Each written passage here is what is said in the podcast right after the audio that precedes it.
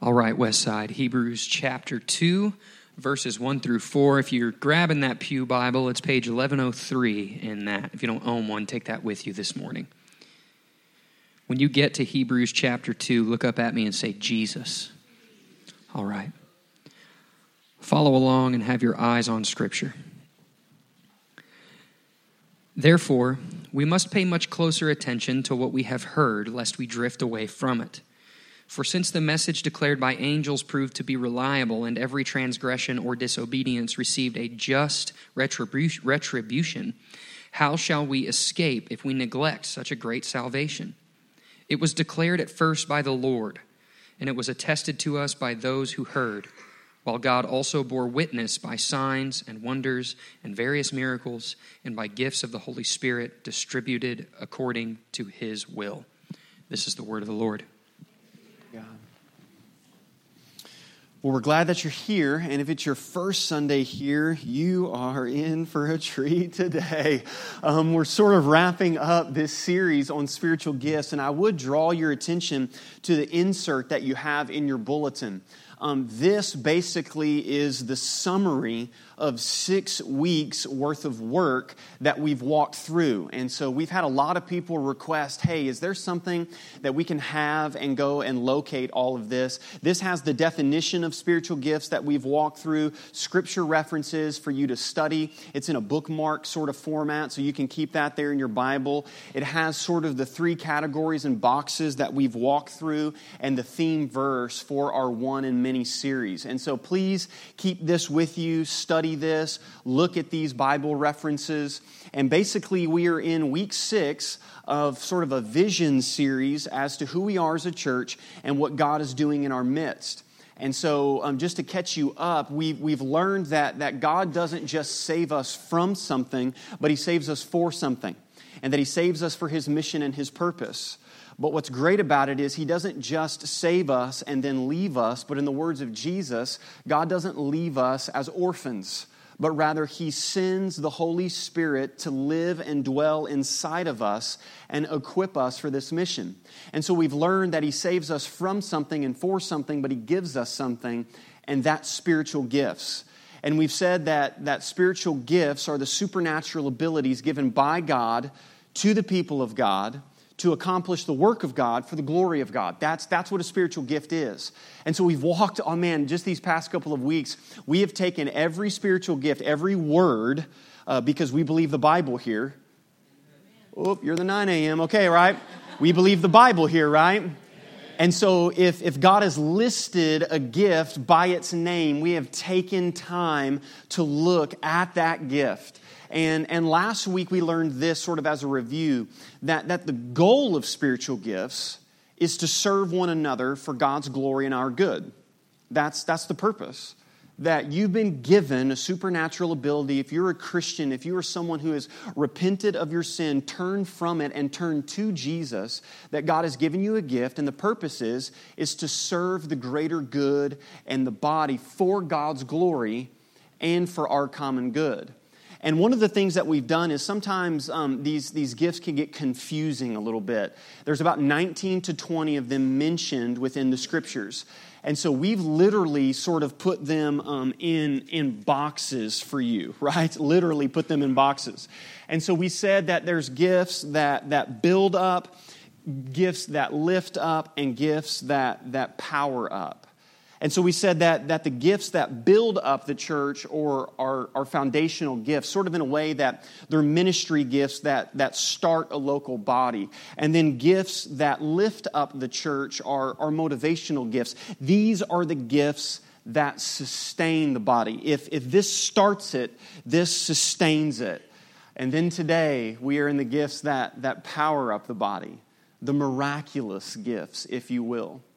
So the cool thing about Westside is, is we've got a lot of people who maybe didn't grow up in church, did grow up in church, many walks and streams of faith. But at the end of the day, what we love to say here is through song and through the marquee on the pulpit is, is that it's all about Jesus, right? And so as we are studying this and looking at this, everybody is getting challenged because we're looking at what the Bible says about these gifts, but keeping Jesus at the center. And today, as we get into the gifts that power up the church, I think this will be helpful. The text that was read to you is probably one that you weren't even familiar with in line with the spiritual gifts. You're like, we're reading out of Hebrews about spiritual gifts? That's crazy. But it talks about being anchored or not drifting away. And what's cool is oftentimes we, we remind ourselves here that, that we're not the first church and we're not the first Christians, right? That we have inherited such a great salvation through, through many, many years. The ancient and early church used many symbols to define itself. So, the Jesus fish that you see, um, the cross being obviously the focal point of all of that. But one symbol that sort of goes under the radar that we see often is a ship or a bark in ancient sort of Greek understanding. And it looks like this. This picture is one from about 300 AD from some ancient catacombs. And one historian put it this way The ship or the bark was an ancient Christian symbol. It is the church tossed on the sea of disbelief, worldliness, and persecution, but finally reaching safe harbor with its cargo of human souls. Part of the imagery comes from the ark saving Noah's family during the flood. Jesus protecting Peter's boat and the apostles on the stormy Sea of Galilee. It was also a great symbol during times when Christians needed to disguise the cross, since the ship's mass forms a cross in many of its depictions. Now, there's a reason why I, I want to focus on, on that symbol. That if the church is sort of like a ship getting tossed about on the seas of disbelief, there are many waves that crash over into the ship. And when it comes to the miraculous, I believe the great misunderstanding of that is one of those things that sort of causes the church, if you will, as a ship to drift. And there's two great errors, really, when it comes to the supernatural and the miraculous. The first thing is this that everything is a supernatural event. Everything. So you go to get in your car on Sunday and there's a nail in the tire, and Satan's after me today, brother. Right? Or we had this planned and it's raining, but today we're praying against the enemy and all of the. No, it's raining. It's just raining, okay? And then you just drove over a nail. That's just what that was, right? Or it's, you know, man, the enemy's really coming after me in my life. I've got all this. And, you know, a lot of that was you just made a dumb mistake and you shouldn't have done that, right? So sometimes it's this idea that, oh, every, and you just get worn out. All, I mean, it's all the time. Everything's a supernatural event. But the other great error is this nothing is a supernatural event. That's a problem. Everything, oh my goodness, it's all of this and it's all supernatural, or nothing is supernatural and everything's logical and everything can be explained. Uh, the great author C.S. Lewis said that if you remove the miraculous from Christianity, then you remove Christianity that one of the tensions that we have to understand is, is that the Christian life, in and of itself, apart from spiritual gifts or anything, is supernatural. That you live the Christian life by the power of the Holy Spirit. There is nothing mundane about you being a follower of Jesus Christ. That the very good news, I love what our text says, first preached by the Lord Himself is supernatural. And so, before we ease into this, I want to give just a little bit of practical advice when it comes to the miraculous and the supernatural. The first thing is this seeking the miraculous should never diminish the sufficiency of the gospel. Do you understand that? Even in our text, it says the message and salvation that we've received was preached by the Lord, by angels, and all the others, and then gave accredited to by signs, miracles, and wonders, not the other way around. It was not signs, miracles, and wonders, and then the gospel tacked on the end. Did you know that the life, death, and resurrection of Jesus Christ is enough? That is enough. We don't ever move. It's not like, oh, you're not saved. Well, then here's the gospel. You know, repent. God's good. And then we move on to deep things. We don't believe that here. We believe the same gospel that saves you is the same gospel that sustains you. But there's a tension that we're supposed to seek this, that we're supposed to look for these things that Paul says. But it never, ever, ever should diminish that the gospel is sufficient and enough for us. The second thing is this miracles, signs, and wonders never supersede Scripture, they always support Scripture. You understand what I'm saying by that? It's um, now we're going to get into some stuff today where we get into the Lord told me thing, right? So, hey, you know, God told me this. Okay, well, that does not supersede Scripture, okay? Do you have your Bible in your hand? You got your Bible? You even got a fake Bible on your phone? I'll let that slide. That's okay, right? You got to hold it up. Hold it up above your head. Hold your Bible up above your head. This is how we view the Word of God here, okay? You're in the sermon now, you can put it back down. Good job. The Bible is the supreme court in Christianity, it is the highest authority for us. So it's not when it comes to um, a prophetic word or tongues and interpretation that we have the reading of the text and then go, oh boy, I sure hope something breaks out in the service today. No, no, no, no. Nothing supersedes the reading of the text. That's why we say, Thus saith the Lord. This is the Word of God. Praise be to God. Nothing ever supersedes Scripture. And then the last thing that we have to keep at the forefront is this salvation is the greatest gift and miracle. Salvation is. For some, listen, C.S. Lewis said Christianity is not bad people becoming good.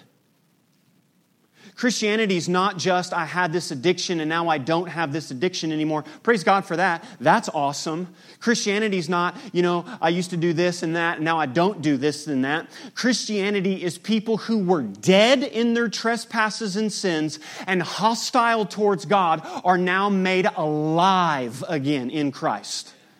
That's the greatest gift and miracle, that we never move beyond that. So if the church, as an ancient Christian symbol, is sort of a boat in a journey on the sea of all types of things. Then I want us to understand this, and this is the thesis today for spiritual gifts. The spiritual gifts are empowered by the Spirit of God, and they are anchored in the Word of God. What keeps this ship anchored amongst all of this miraculous and this supernatural and all of these things is the very anchor of the Word of God. But we still have a problem in attention. It's not just your belief in the Word of God, but rather how you read the Word of God. So, so listen, I mean, big questions require big work. So I'm not just diving into miracles and stuff like this, assuming things, right? If you don't know the definition of assume, you can ask Pastor Tyler out in the lobby and we'll tell you what that is, all right? Okay? I'm just saying, all right? If you're going to ask big questions, we're not going to be ignorant of these things. So here's what you learn when, if you become in like sort of Bible school or seminary, it's two words prescriptive and descriptive. That's how you read the scriptures. Now, the first section is this what is a uh, descriptive? A descriptive passage of scripture describes something that happened. David and Goliath. That is a descriptive passage, okay? Now, the second way to read things is prescriptive, to prescribe. A prescriptive passage is prescribing or telling you something to do or that should happen. So take the story of David and Goliath. That is not a prescriptive passage. We should not get stones and sink them into the foreheads of people who blaspheme God. I think it's a great plan, right? I think it would quiet some things down a little bit, but that's not prescribing you need to do X, Y, and Z and do these things. But when it comes to repentance, when it comes to forgiveness, that's not descriptive. God's not just saying this is what forgiveness looks like. God is prescribing to you ways to forgive. Another example where the tension comes in on this would be the Lord's table. So we see this prescribed to us by Jesus, right? Do this in remembrance of me. But how often are we supposed to do it? Well, then we go into the descriptive passages in the book of Acts and we see this rhythm. And they gathered on the Lord's day, they prayed, they proclaimed the good news, and they broke bread together. So when it comes to a descriptive passage and that also has some prescription in it, we go, okay, what are we going to use as the fundamentals to guide us through this? This is where church tradition, church history, and old dead guys who have gone before us are very important for us to guide us in these things. I'm telling you all that to say this. Many miracles, signs, and wonders that we see in the New Testament live in both the descriptive and prescriptive world. That's why it's difficult sometimes to understand. Acts chapter 2, Pentecost, is both a descriptive and prescriptive passage. And so there's tension when it comes to these things today. So when we grab our Bibles and we see these miraculous supernatural things, we have to understand yes, we believe the gifts are still in continuation today but it may not look exactly like it did in the black and white of the pages of Scripture, okay? So, big questions require big work, and that the spiritual gifts are empowered by the Spirit of God, but they are anchored and go down into the Word of God. So, now we dive into it. The gifts that power up the church. And here's the list for you, and you have it there on your handout wisdom, knowledge, faith, healing, miracles, discernment, prophecy, and then tongues and interpretation. One of the things that we've looked at is, is that every gift that God gives is perfect. Amen? Perfect, because God's perfect. But the tension when it comes to the spiritual gifts is that God is giving perfect gifts to imperfect people. The problem's not with God, the problem's not with the gift, the brokenness is often found within ourselves. So we've looked at what we're calling the spirit aspect of these gifts, the spirit side of it that God has given and is perfect and good and the ability, but then we're also looking at the flesh side. And the flesh side is, is the broken part of us. The Bible uses the word flesh as the part of our hearts and lives that is not yet fully submitted to the rule and reign of Jesus Christ. So there's a tension there. So we dive into the gifts that power up the church. The first gift that we see, wisdom, right? Wisdom. Here's what's cool about this. You, if you have this gift, you have the ability to apply biblical knowledge in practical situations. So think of Solomon, right, in the Old Testament. We see Solomon functioning in the Old Testament aspect of wisdom. We see James, the half brother of Jesus, functioning in this in the New Testament. This is not just wise like the world, this is being able to take biblical principles and apply them in practical situations. You analyze situations well, and most of the time, you don't give an immediate response. If somebody comes to you and asks you an important question about something, hey, should I do this with my life? Your response oftentimes is, I need to pray about that. If you find yourself saying that before you give a response, you probably more than likely have the gift of wisdom because you understand the impact of what you're saying. Many people come to you for advice. And here's what you love when it comes to preaching and sermons you love the application part. So you're not so much, what does this word mean in the Greek and all of that? We'll get to that in, in, in, the gift of knowledge. But you like the application. How can I take A and apply this to B? The gift of wisdom is a gift to the church. I surround myself with people with the gift of wisdom. Right? Ask my wife, I don't have this gift, okay? I'm just saying, all right? So I try to have lunch with people who think in graphs and five moves down and all types of stuff. I keep these people surrounded, right? Because I, I want to see what's coming when things I can't see. But here's, here's the weakness sometimes, not with the gift, but with you. You will sometimes force a biblical principle to a wrong situation. And here's why you value the Word of God so much that sometimes you're just eager to plug in an application that maybe not it's right the application is right but the situation necessarily isn't right and here's going to be your weakness is just simply saying i don't know i don't know Did you know some of the most profound answers that you can give to someone is saying, I don't know? It shows a level of vulnerability and transparency.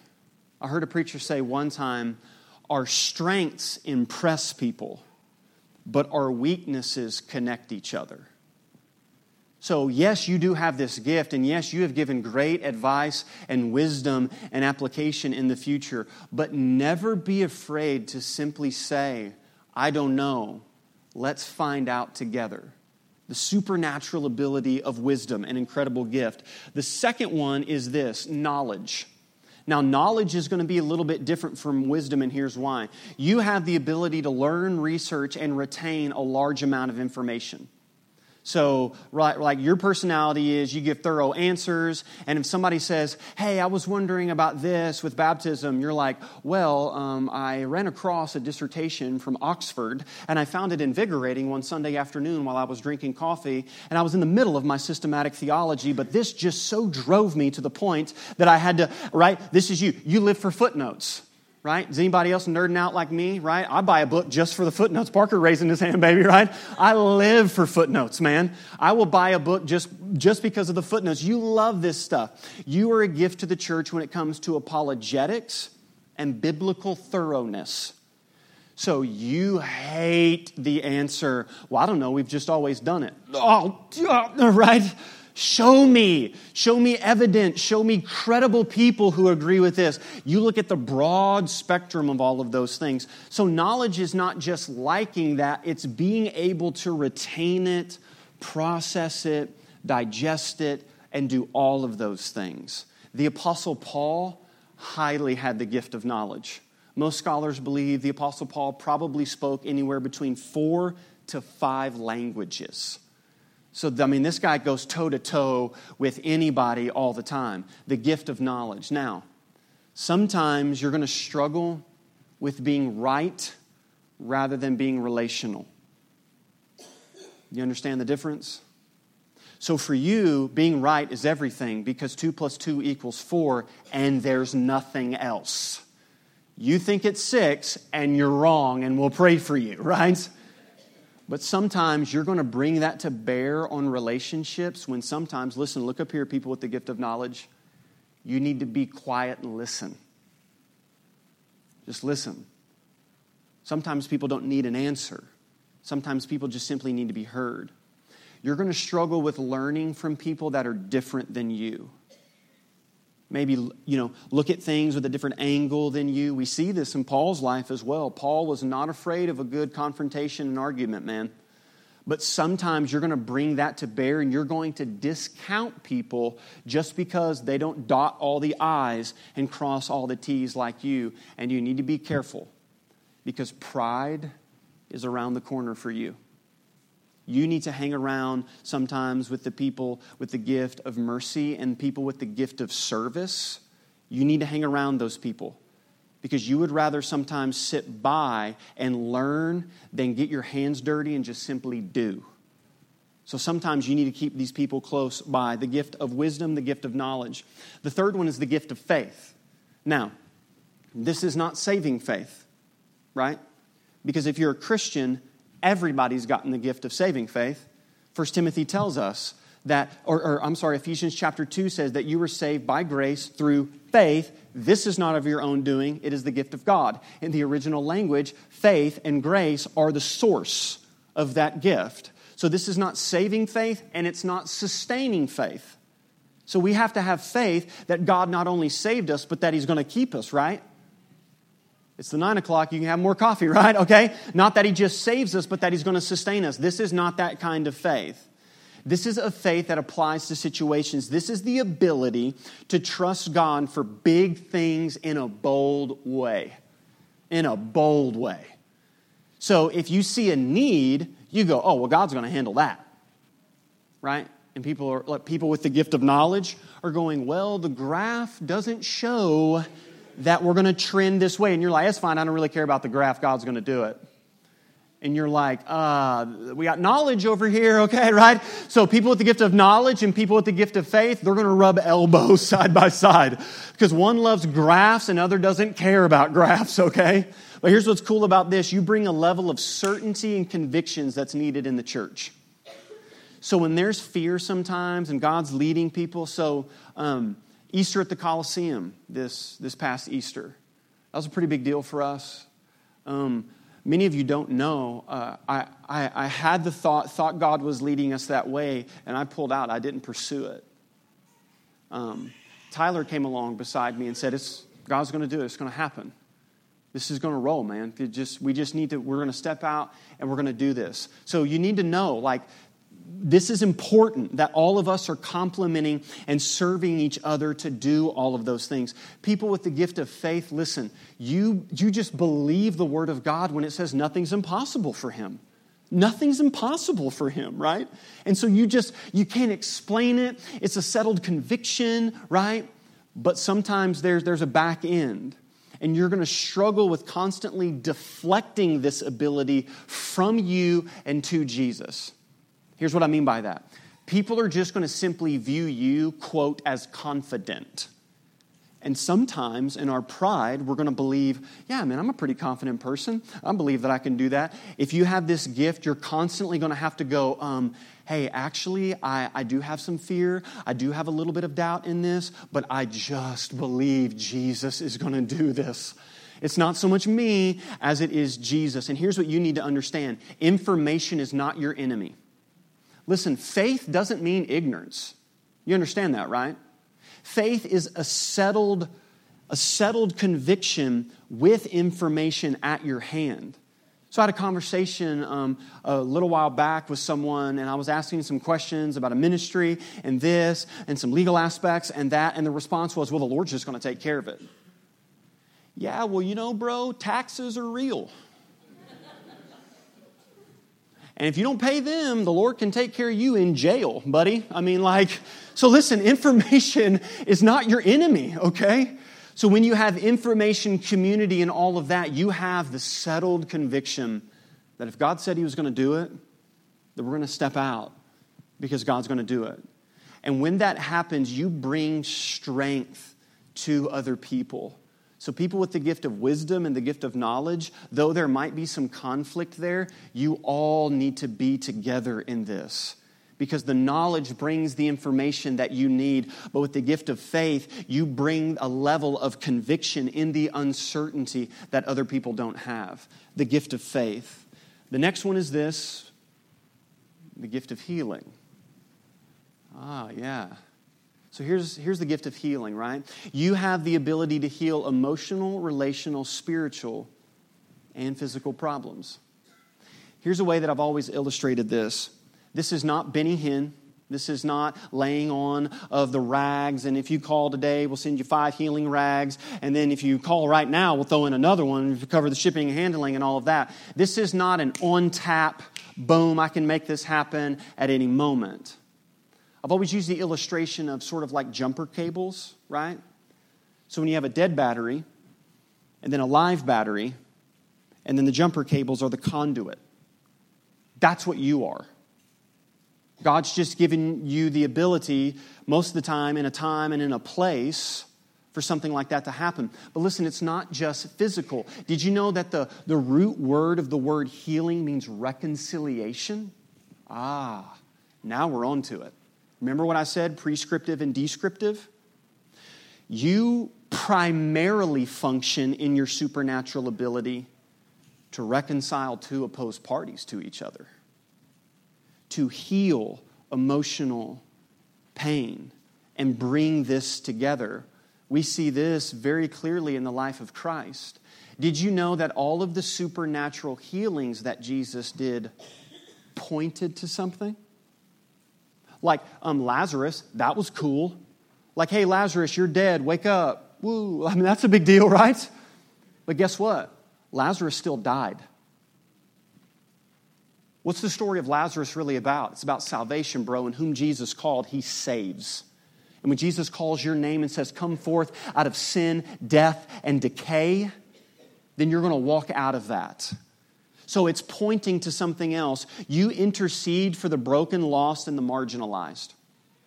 Right? So when it comes to social justice, people who, who don't, like, you and missionaries are very close, right? The gift of evangelism and the gift of healing oftentimes go together because you you literally almost feel it yourself. That's why it says your passion isn't so much the healing itself as it is revealing what God has done. Listen, you make great counselors. Did you know that the root word and etymology of counselor comes from healing? What is counseling, biblical counseling? It's when someone comes in with an open wound in their heart and in their life, and they've said, I've been hurt this way. And then through biblical principles and the supernatural ability through the Spirit, you can ask questions and show them the beauty of the gospel. Listen, here's what I'm trying to say that is just as important as physical healing as well. And there are mysteries to these things. But listen, here's one thing I'm not going to pray um, if somebody is sick, I'm going to pray for God to heal them.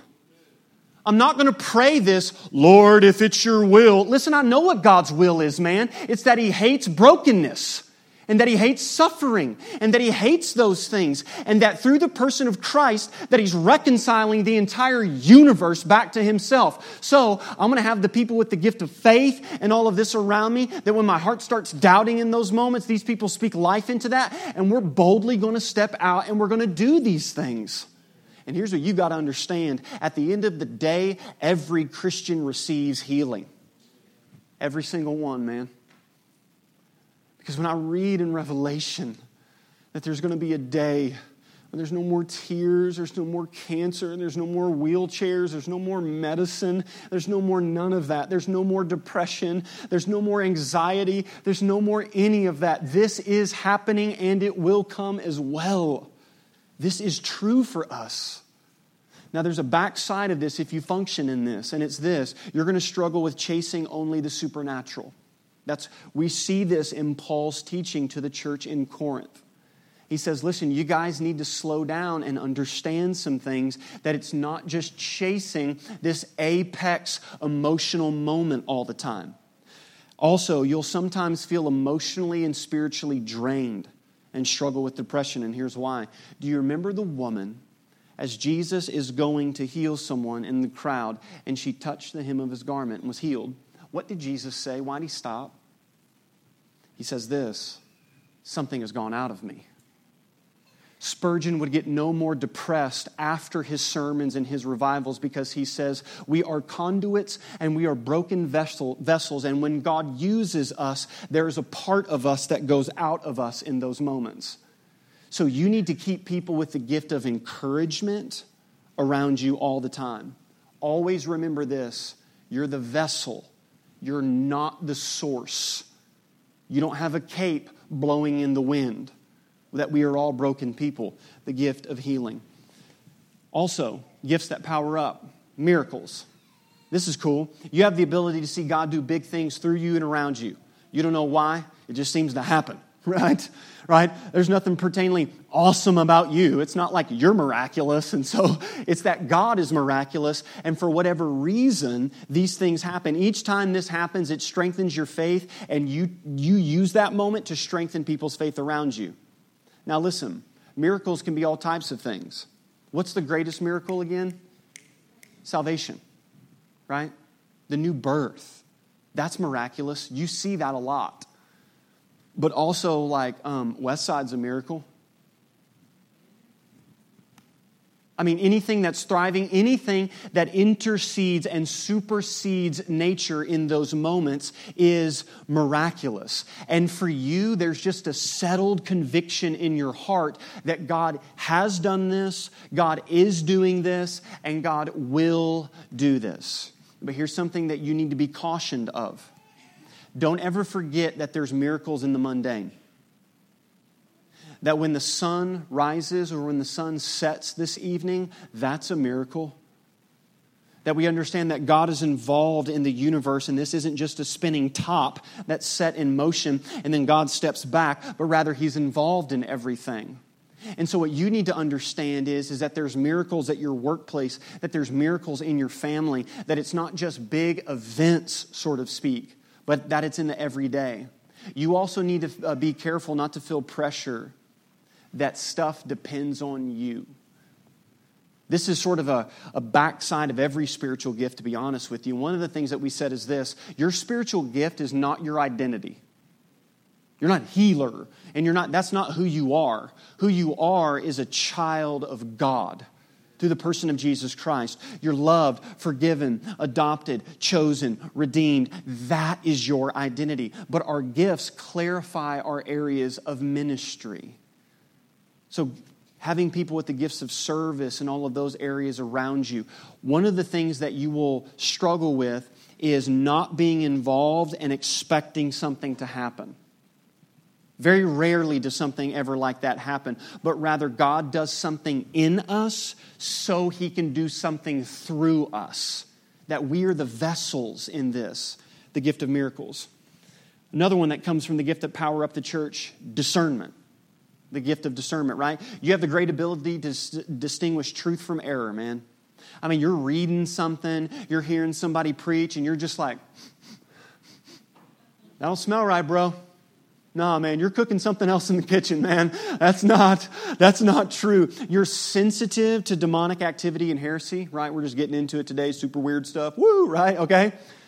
Um, I, I've functioned in this a few times, and I struggle with talking about this stuff because oftentimes what we, what we say up here, like what you do in minority, becomes an excess and all of this. But there are times um, that when I'm speaking and preaching, I look out and I see things then I say things.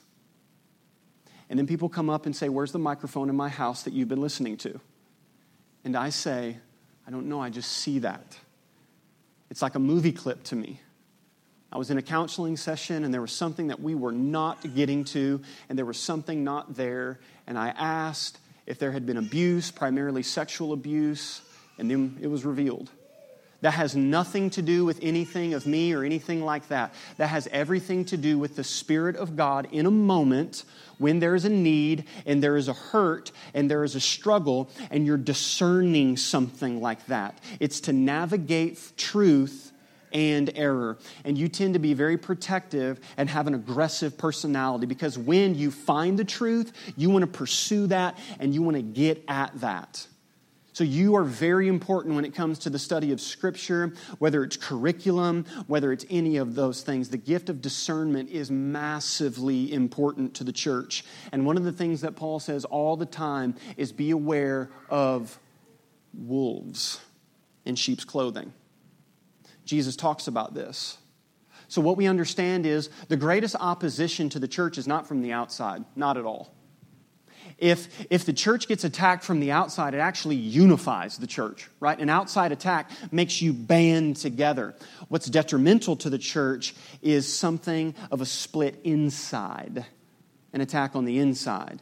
And people with the gift of discernment know if this continues to play out this way, we will drift into error. And it's just there, you don't know. The backside of this is sometimes you're going to struggle with becoming harsh and calloused, right? So sometimes you're going to value truth over the person. And so if they come to you and there's something going on and you're just like, well, that's dumb and you're dumb, right? You know, and you're like, oh, you just crush somebody. You need to give the people of encouragement around you, right? Mercy is a big deal. You need to keep those people around you. So you need to be careful with those things. Keep people with the gift of mercy and all of those. Do you see what's happening now? It's like Legos putting these things together. We need people with the gift of discernment going, nah, man, that ain't right. And then we have people with the gift of mercy going, yeah, it's not right, but they're still a person. And so we need to pursue them and we need to love them and we need to care for them. And the guy of faith is like, we can do it, right? And the guy with knowledge is like, where's the graph? What's the plan?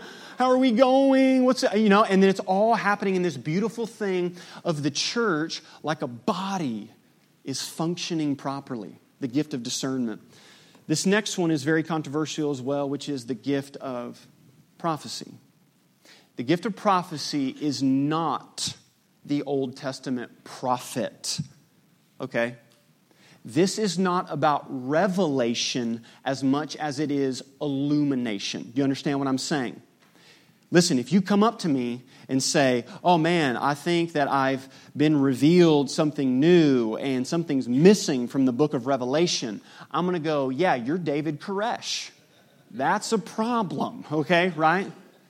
Hey, listen, Scripture's closed. The canon has been closed. We understand this from church history. God's word has been passed down to us. It is sufficient. Nothing supersedes it, and nothing will be added to it. That's not what this is. I love what Matthew Henry says.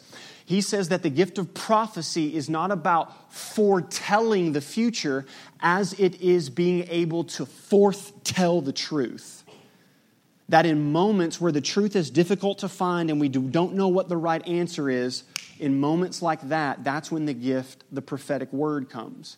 You have the ability to say hard things that are received well, right? So there's, there's a number of preachers like Leonard Ravenhill and guys that, that I listened to back in the day. Spurgeon was one of those guys. And they, these guys just had the ability to stand up and go, um, The title of my sermon today is You're Wrong and You're Idiots. Point number one, you're an idiot. But people with that gift, you know what happens? People go, Oh my God, I'm an idiot. Nobody ever told me I was an idiot before, man. I need to be saved, right? Right? That is like we see this all the time. And I had somebody, uh, another preacher, explain that to me that helped me understand that, right? That's, that's a supernatural ability. Listen, those of you with the gift of mercy, that's not going to fly for you, okay? You're going to go, well, I've been praying about it. I think you're an idiot. And uh, you understand what I'm saying? Hard truths that are received well. You see, listen, you see things that other people don't see. I had a pastor um, about a month ago take me out to lunch and just spoke into my life. He was an older guy. He just built me up, and he's been in the ministry for 40 years and all types of stuff. And he said, You got to know the guy. So, You want to get weird? Let's get weird. We're going to get weird right here. And then he just said, He said, um, You see things, and you don't say it because you're afraid of what people will think when you say it. Man, he was on the money. Because the backside of this is, is that you're afraid of what people think. And some of you, man, you've been wrestling with a word from God for somebody. And look up here right now at me. If you withhold that, you're withholding what God's wanting to do in your life.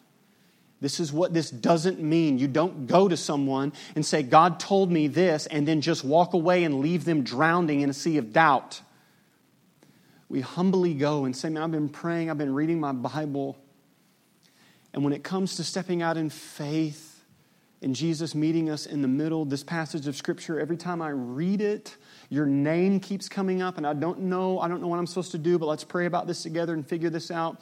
But I feel like that this is for you in this season of life. And, and listen to me, watch God work.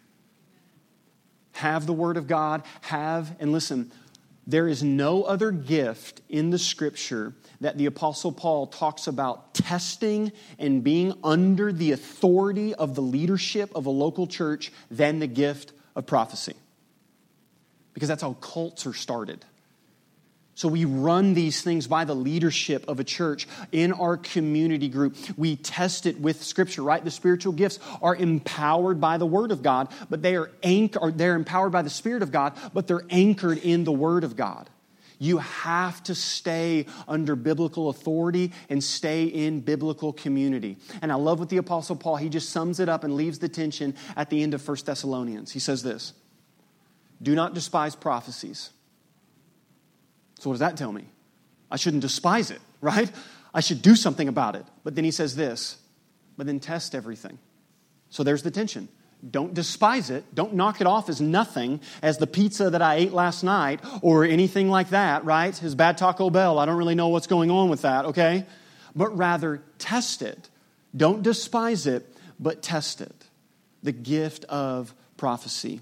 And then the last thing that we see is this the gift of tongues and interpretation. This is where the tension of prescriptive and descriptive comes in. So, through my understanding, I believe that the spiritual gifts are still continuing. I don't believe that they have ceased. And this is the last one, and this should really make the sermon short. We're on tongues now. Great, right? Um, so I see three in, in the New Testament. I see a language that someone understands, right? And that the gospel is preached. That is Pentecost, Acts chapter 2. The Passover is taking place. It's the first Christian sermon. Jesus predicted that this would happen. And so Peter stands up, filled with the Holy Spirit. There's people from different areas and different languages, and the apostles begin to speak. They understand the gospel. 2,000 people get saved, get baptized. It's incredible. One guy who didn't know um, uh, Ethiopia, Africa language, he's preaching the gospel in that. That's awesome. That's incredible. We see that all the time. Um, there's a little bit of tension with this nowadays because I believe that the Spirit of God like could say, hey, there's a thing called Rosetta Stone. I don't think you need to pray and fast before you go to Africa and preach the gospel. Learn the language, right? So there's a little bit of tension there with that, all right? We don't throw our brains out the window on that stuff. But do I believe if you're sitting on a bus or if you're somewhere and there's somebody there, listen, here, here's what I believe God wants somebody saved, they're just going to be saved, man. And, and, and, if he's going to use you to close the deal, awesome. That's fantastic, okay? The second aspect of that, the word tongues actually just means languages, is what it means. The Apostle Paul talks about an angelic prayer language that is for not corporately and not for other people, but for the sole believer themselves and for that edification. And so we see that intercessory prayer and all of, all of those things are massively important. There are people who attend Westside who have this. I've prayed with people who have this. I've asked for this gift. God's told me you've got other stuff going on. You're not going to get that gift, okay, right? Now, here's the tension. The third thing is when it comes to the interpretation and the corporate gathering. The Apostle Paul devotes an entire chapter to this. And he tells the Corinthians, You guys are like Christians gone wild, bro. Here's how you do this. And he says that almost this should not happen corporately, but if it does, there should be an interpretation and all of these type of things. Here's what I've come to find out. There are many denominations and things like that who mark themselves based on this, and I am against that. It is not our identity. I had a man one time, I was doing a wedding in here, and he was walking around and he said, So, uh, do you preach the full gospel? I was like, yeah, man, life, death, and resurrection, bro. We love Jesus. He goes, no, no, I'm talking about full gospel, man. I, I said, I'm sorry, sir, I'm not following. He said, tongues. You believe in tongues? I was like, yeah. I mean, what, like, that's not a defining aspect. Tongues is not the gospel. I mean, goodness gracious, man. The life, death, and resurrection of Jesus is. Now, here's where the tension is. Did Jesus speak in tongues? Tension, tension, tension. You don't know how to answer it, do you? We don't know. That's the answer. If you tell me he did, you're wrong. We don't know. Question Was Jesus filled with the Spirit? Amen. So here's the principle that I draw Do I have to speak in tongues to be filled with the Spirit? No. I believe that this is a gift. I don't believe everybody has this gift. I believe some people do have this gift. I've seen it used properly and I've seen it used poorly. But at the end of the day, if we believe that God is still continuing to do things, then He's continuing to do things. Here's the backside of this is that always, Paul says this, this is chapter and verse from 1 Corinthians 14. The flesh aspect of this is you will look down on other people who don't have it. That's right from the scriptures. The Apostle Paul says, I wish that all of this, but this is not the main thing, and check yourself with this. You need to keep your Bible close with you on any of these things. Because why? Because the spiritual gifts are empowered by the Spirit of God but they are anchored in the Word of God. And when it comes to the miraculous and gifts that power up the church, and I'll close with this, I think what we think that it is, is I think that we think it's like a superstar. Almost like a LeBron James or Michael Jordan or a Nolan Ryan. It's the guy, I mean, it is this closing pitcher, it's the last second shooter. It's, man, God really loves them. I mean, the people with these gifts, God really loves them, and that's, that's not what the scriptures teach. There was a study done. I'm reading a book called The Culture Code, and it's a fascinating book. I'd recommend it if you're a boss or, or in any leadership position. They did a survey of a number of NBA teams who won a bunch of games that they, quite frankly, shouldn't have won. And they wanted to know what was the team and what was the deciding factor that made these average players above average. There was one team that was literally in a category all of their own the San Antonio Spurs. And the reason why was because of one man, Gregg Popovich. Pop. Pop has a unique coaching style. And one of the things that he makes his teammates do when he coaches them, that if they have a fast break or if they have an opportunity to take a shot, that they're supposed to look around and see if another team member's open. And if another team member's open, he makes them pass the ball. That's why it's so difficult to guard. Because everybody thinks we need three guys on LeBron James because he's going to take the last shot. Gregg Popovich says, nope. If somebody else on your team has the open shot, you pass the ball. The gifts that power up the church is not so much about you being a superstar and taking the final second shot, as much as it is about you passing the ball and serving somebody else.